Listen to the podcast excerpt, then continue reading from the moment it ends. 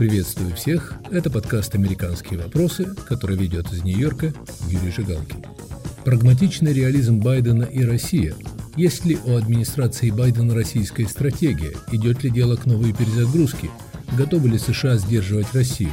Россия на задворках внимания Белого дома? Эти и другие вопросы мы обсуждаем с Джеффри Гедмином, американским политологом, публицистом, в прошлом президентом Радио Свобода «Свободная Европа».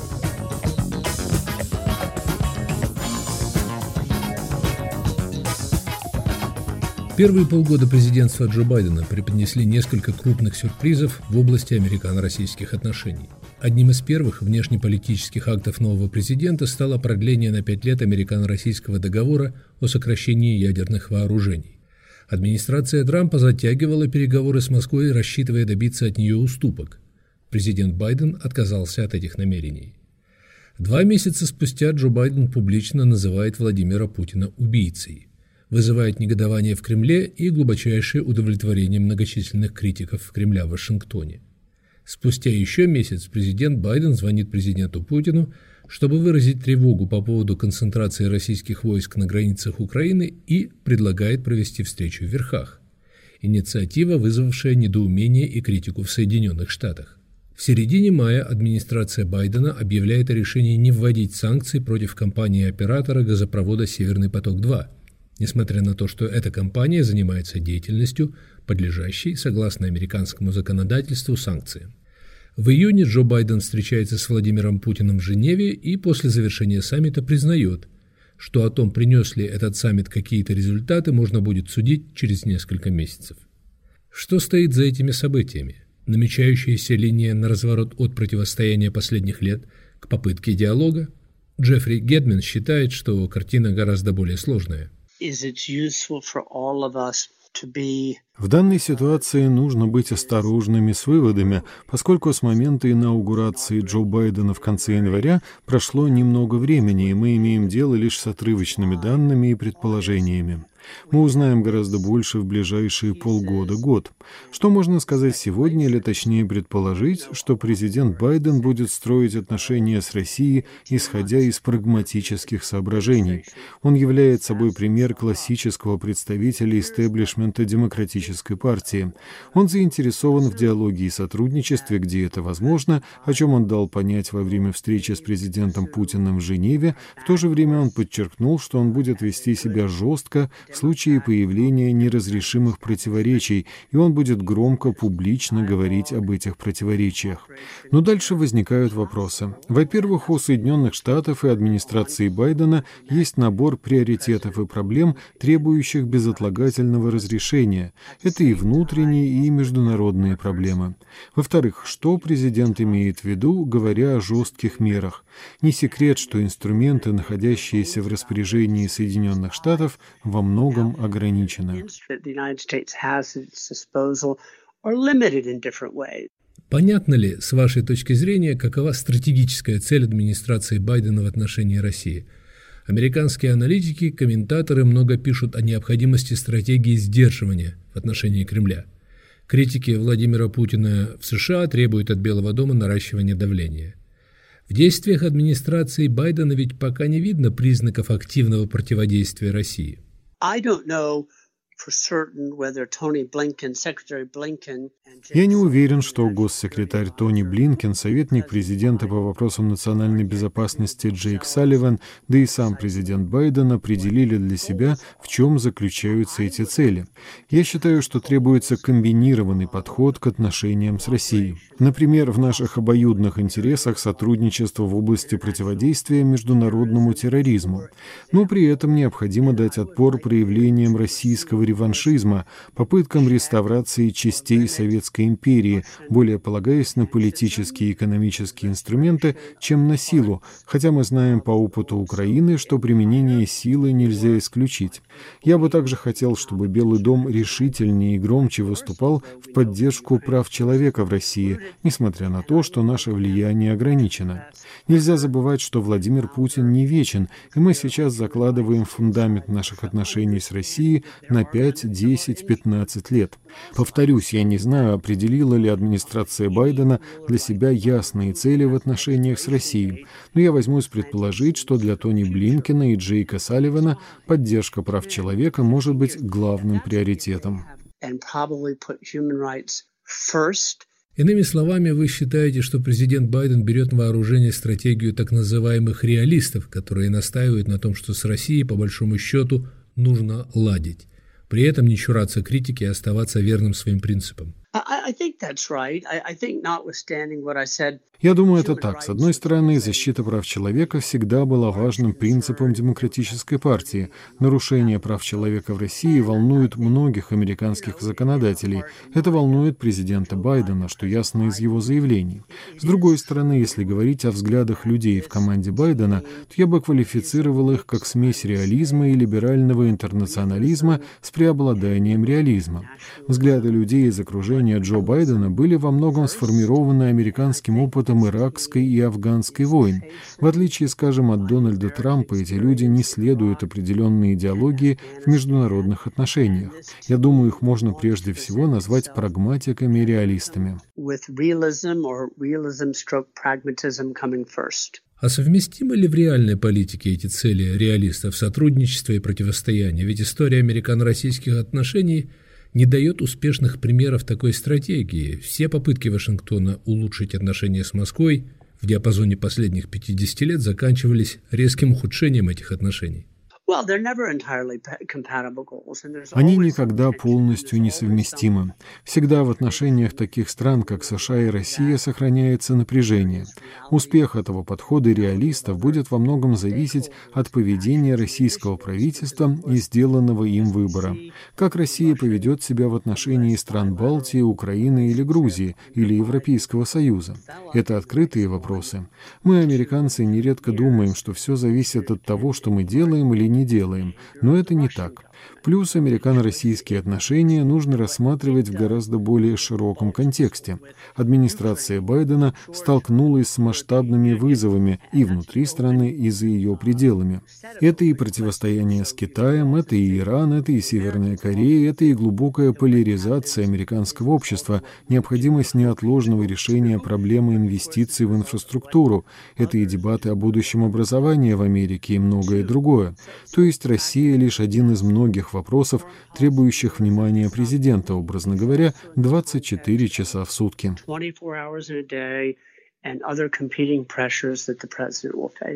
Э, господин Гедмин, вы говорите, что пока преждевременно делать выводы о том, что собой представляет российская стратегия администрации Байдена. Между тем, ведь Белый дом уже предпринял ряд шагов, которые трактуются многими наблюдателями в совершенно определенном свете. Например, продление договора СНВ-2, Белый дом отказался вводить санкции против главных участников проекта газопровода «Северный поток-2». Джо Байден предлагает российско-американские саммиты. И некоторые комментаторы делают вот такие выводы, я цитирую. США пожалеют о постыдном умиротворении России. Что бы вы ответили тем, кто считает, что эти шаги будут восприняты в Кремле как признак слабости администрации Байдена?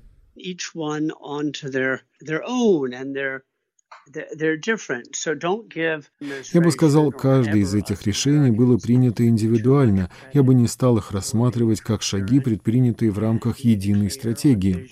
Возьмем, к примеру, договор СНВ-2. Контроль над вооружениями всегда был, можно сказать, страстью демократической партии, политиков-демократов и президентов-демократов. В отличие от республиканцев, они традиционно считают, что у соглашения о контроле над вооружениями всегда больше положительных сторон, чем негативных. Такие соглашения, по их мнению, являются фундаментом стабильности и диалога. В том, что касается американо-российской встречи в Верхах, вполне уместные вопросы о пользе проведения такой встречи в начале президентского срока Байдена поднимались многими. Я лично не понимал, почему необходима такая встреча, почему именно в этот момент. С чисто практической точки зрения трудно было ожидать, что президент Байден добьется ощутимых результатов, что эта встреча принесет ему политические очки, в то время как этот саммит был в интересах Владимира Путина. И Ему хотелось сидеть за столом переговоров с Джо Байденом, ему хотелось показать себя равным американскому президенту. Очень важна была символика. Сначала президент США встречается в Берлине с канцлером Германии, а потом специально направляется в Женеву для встречи с президентом России. Это без сомнения добавило президенту Путину статуса. Я не знаю, была ли идея американо-российского саммита тщательно взвешена в администрации Байдена. Я не уверен, что я бы пришел к такому же решению. Говоря об отказе от введения санкций против компании-оператора газопровода «Северный поток-2», понятно, что санкции не заставили бы Германию отказаться от завершения строительства, прежде всего из-за внутриполитических настроений в стране. В пользу пуска газопровода выступала и Ангела Меркель, и германские предприниматели, и социал-демократическая партия, и общественное мнение. Перед Байденом стояла дилемма – вести ли битву, в которой, скорее всего, ему грозило поражение, или попытаться сгладить противоречия и нормализовать отношения с важным союзником в Европе в надежде на тесное сотрудничество в будущем. Возвращаясь к вашему вопросу, я думаю, каждый из этих решений можно рассматривать как особый случай со своими плюсами и минусами, хотя не исключено, что через год окажется, что они вписываются в определенную стратегию. Пока рано об этом судить. В комментариях американских аналитиков проскальзывает опасение, что все эти жесты Белого дома могут внушить Владимиру Путину не мысль о сотрудничестве, а мысль о безнаказанности. Я бы сказал так. В лице президента Трампа Владимир Путин имел дело с человеком, который вел себя эксцентрично, недисциплинированно, человеком, не соответствующим занимаемому положению, человеком, которого можно было подвергнуть обработке и в определенной степени манипулировать. В лице президента Байдена он имеет в качестве оппонента уверенного в себе профессионала, человека с обширным опытом во внешней политике, человеком, которому нужен другой подход. В то же время Путин наверняка понимает, что Джо Байден хочет показать своему демократическому электорату, что его прагматичный подход к отношениям с Россией приносит результаты в виде соглашения о контроле над ядерными вооружениями, в виде переговоров о стратегической стабильности, и Путин попытается воспользоваться этой возможностью для того, чтобы извлечь из этого политическую выгоду, укрепить свою власть и повысить престиж. Кремль имел преимущество в отношениях с Дональдом Трампом и, скорее всего, будет продолжать иметь преимущество, пусть другого рода, и в отношениях с Джо Байденом. К чему это может привести, я не знаю. Мы вернемся к разговору с Джеффри Гедменом. Оставайтесь с нами. Привет, я журналист «Радио Свобода» Александр Гостев, который побывал почти в 70 странах. Там везде и всегда происходят интереснейшие события, влияющие и на нас с вами. Как именно? Об этом подкаст «Атлас мира». Я делаю его вместе с моим коллегой Ярославом Шимовым, знатоком Европы. Слушайте и подписывайтесь в агрегаторах подкастов в Apple, Google, Spotify и в других приложениях.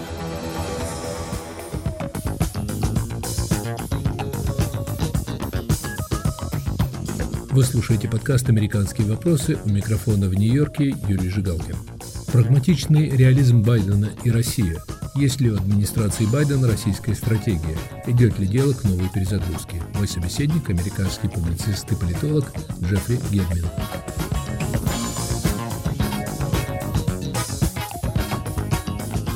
Если я вас правильно понимаю, вы считаете, что администрация Байдена, скорее всего, будет действовать в отношении Кремля, скажем так, сдержанно. Вы не ожидаете резкого наращивания санкций, мощного давления на российские власти со стороны Белого дома? So I can tell you what I would like them to do. I would like to see more energy. Я могу сказать, какую реакцию я хотел бы видеть. Более энергичный ответ на враждебные действия России, более решительное использование дипломатических инструментов, большее давление на Кремль. Но в силу различных обстоятельств внутри страны и за рубежом, из-за настроений в обществе, я не ожидаю от администрации Байдена готовности идти на серьезную конфронтацию с Россией. Вы говорите о санкциях, но санкции, как правило, являются грубым инструментом, применение которого приносит результаты, если он является частью общей стратегии, осуществляемой совместно несколькими странами. Мы, американцы, склонны прибегать к санкциям как к способу выражения морального негодования, возмущения. В этом нет ничего плохого, иногда такие шаги необходимы. Но способны ли такого рода санкции привести к желаемым результатам, изменить поведение или расчеты другой страны?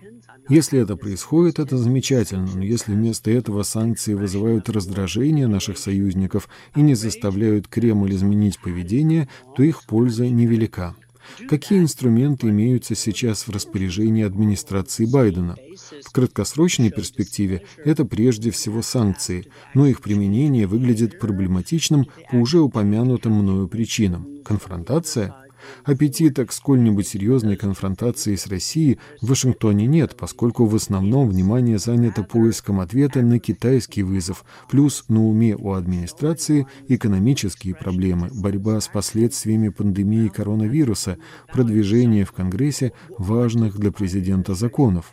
Конечно, обстоятельства могут измениться. Скажем, Владимир Путин решит взять под свой контроль часть территории одной из стран Балтии, члена НАТО и Европейского Союза. Тогда градус противостояния моментально взлетит.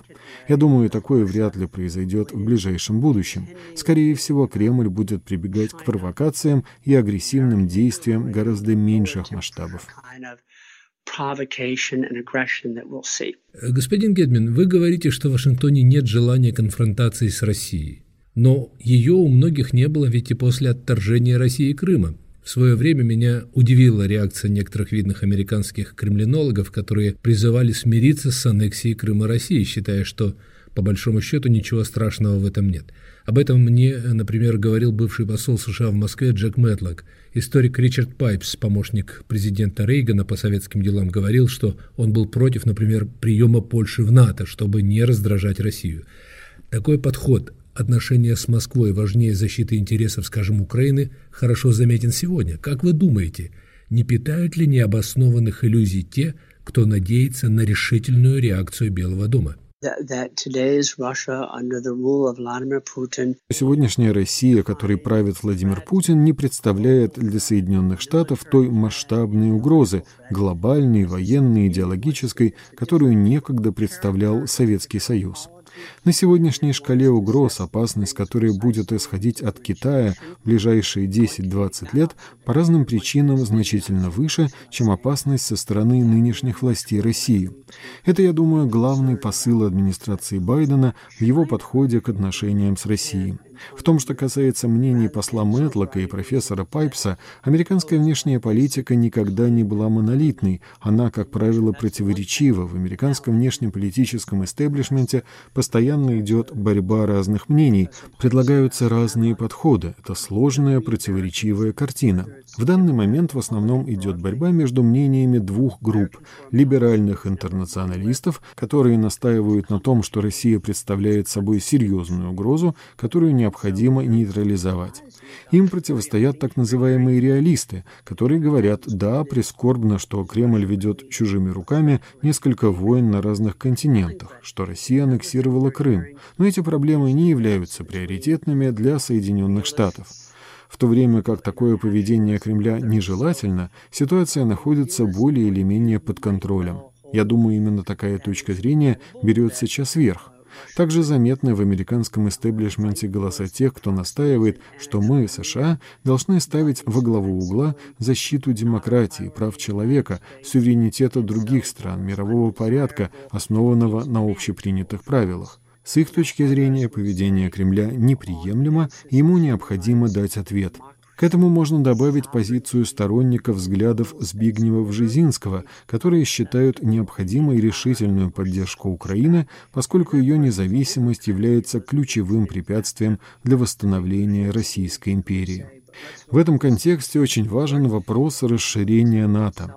В России этот факт приводит как пример агрессивных намерений США, но я убежден, что расширение НАТО было результатом давления стран Восточной Европы, а не нашего желания увеличить число членов НАТО. В тот момент эти страны, образно говоря, стучались в двери НАТО и говорили, что Советского Союза больше нет, но мы хотим заручиться гарантиями на случай будущей агрессии и реваншизма со стороны России. Ричард Пайпс считал, что не нужно было принимать Польшу в НАТО, чтобы не возбуждать страхов в Москве. Но я не думаю, что если бы расширение НАТО не состоялось, то у нас бы сейчас царил мир, процветание, эти страны чувствовали бы себя в безопасности, и между Варшавой и Москвой были бы братские отношения. Наоборот, я думаю, мы стали бы свидетелями более агрессивных действий со стороны России в той или иной форме. Подытоживая, можно сказать, что в Вашингтоне нет единого мнения о том, как действовать в отношении России. Там идет борьба идей относительно того, в чем состоят наши национальные интересы и как их лучше защитить. Как вы думаете, что можно ожидать в этой ситуации от Владимира Путина? Он совсем недавно вдруг опубликовал статью о российско-украинских отношениях, настаивая, что русские и украинцы – это один народ. Появляется новая редакция стратегии национальной безопасности России, где говорится о том, что Запад подрывает единство страны, организует, радикализирует протестное движение подрывает традиционные ценности России – Уважаемый аналитик Марк Галиоти в статье в газете Moscow Times пишет, что эта стратегия отражает, как он пишет, все более параноидальный взгляд в Кремле на мир. Я не вижу в действиях Владимира Путина признаков паранойи или неадекватности. Я вижу классическую стратегию, базирующуюся на том, что мы называем игрой с нулевой суммой, которую грубо можно определить так. Все то, что мое, мое, все, что твое, тоже мое. В рамках такого восприятия мира Путин по разным причинам, историческим, политическим, стратегическим, испытывает беспокойство относительно происходящего неподалеку от границ России. Подобное беспокойство в каких-то случаях может быть обоснованным. Например, в последние годы Китай заключил более ста соглашений о реконструкции и строительстве портов в западном полушарии, в том числе в Сальвадоре, Бразилии, Мексике, Панаме, Багамах. Китай утверждает, что это чисто коммерческие предприятия. Я в это не верю. Я думаю, это стратегические шаги Пекина, которые требуют решительного ответа. В Восточной Европе и бывшем Советском Союзе дело обстоит иначе. Вполне понятно желание стран, некогда входивших в советский блок, глубже интегрироваться в структуры западного общества. Я, по-видимому, не смогу убедить в этом Владимира Путина, но Эстония или Чехия не представляют угрозы Российской Федерации. Они не являются плацдармом НАТО для нападения на Россию, Американцы не планируют забросить воздушный десант на Красную площадь. При этом реальный вызов для Кремля представляет мягкая сила, пример обществ, где уважаются права человека, где верховенствует закон. Это ли страшит Путина, я не знаю.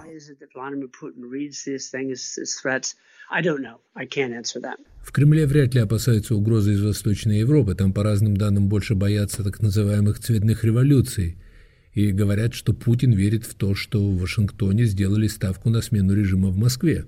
Он на основании заявления Хиллари Клинтон в поддержку российских протестов против фальсификации думских выборов в 2011 году якобы сделал вывод, что американцы хотят его свергнуть. I mean,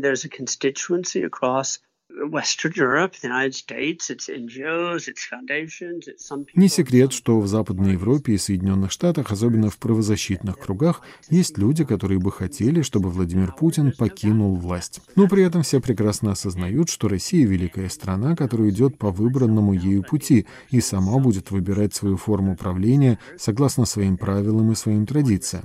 Конечно, на Западе хотят, чтобы Россия двигалась в направлении создания общества, где верховенствует закон, где защищены права человека, где больше толерантности, больше плюрализма. Мы бы хотели видеть то, что можно назвать более либеральной и умеренной Россией. Понятно, что у Владимира Путина совершенно другие взгляды и на будущее страны, и на свою роль. Люди, подобные ему, не способны расстаться с властью, не хотят потерять ее и не способны делиться ей. maintain his power. He does not want to lose it, and he does not want to share it. Как вы думаете, как может эволюционировать система, созданная Путиным? Он закручивает гайки, свободное пространство сжимается, оппозиционеры выдавливаются из страны, почти любая форма протестов становится незаконной. Критики говорят, что Путин ведет Россию в направлении Северной Кореи. Ну, Северная Корея все-таки одна, она выживает в уникальных условиях. В том, что касается эволюции системы Путина, не исключено, что все эти меры давления на общество вызваны его беспокойством по поводу очевидно растущего недовольства россиян происходящим в России – удушающей коррупцией, кумовством, торжеством клептократии. Возможно, он торопится консолидировать еще в большей мере власть в своих руках, пока у него есть все возможности для того, чтобы чувствовать себя в большей безопасности, потому что неизвестно, что произойдет в будущем. В общем, все это обещает мало хорошего России, поскольку закручивание гаек душит общество, уменьшает возможности развития страны, лишает россиян выбора. Это еще больше затрудняет отношения России с западными демократиями, включая Соединенные Штаты.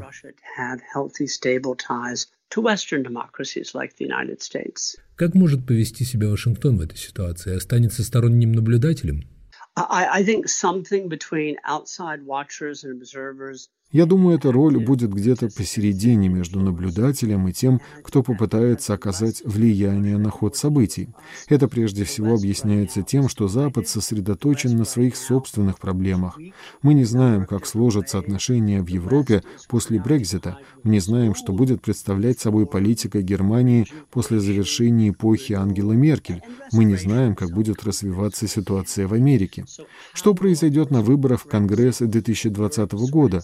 Будет ли Джо Байден президентом одного срока, будет ли он переходной фигурой или его влияние будет более глубоким. Иными словами, следующие несколько лет будут тяжелыми.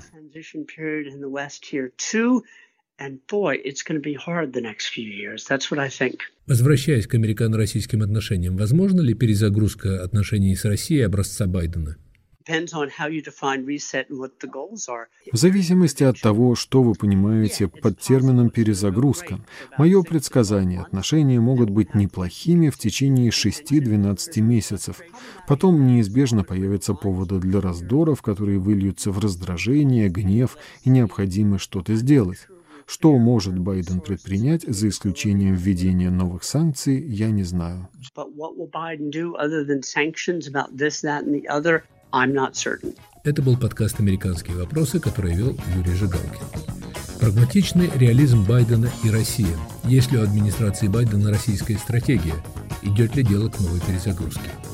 Мы говорили с американским публицистом и политологом Джеффри Гедмином. Слушайте нас в эфире на сайте Радио Свобода, подписывайтесь на мой подкаст на iTunes, Google Podcasts, Яндекс.Мьюзик – Пишите в социальных сетях, оставляйте свои комментарии в аккаунтах «Свободы» и на всех подкаст-платформах.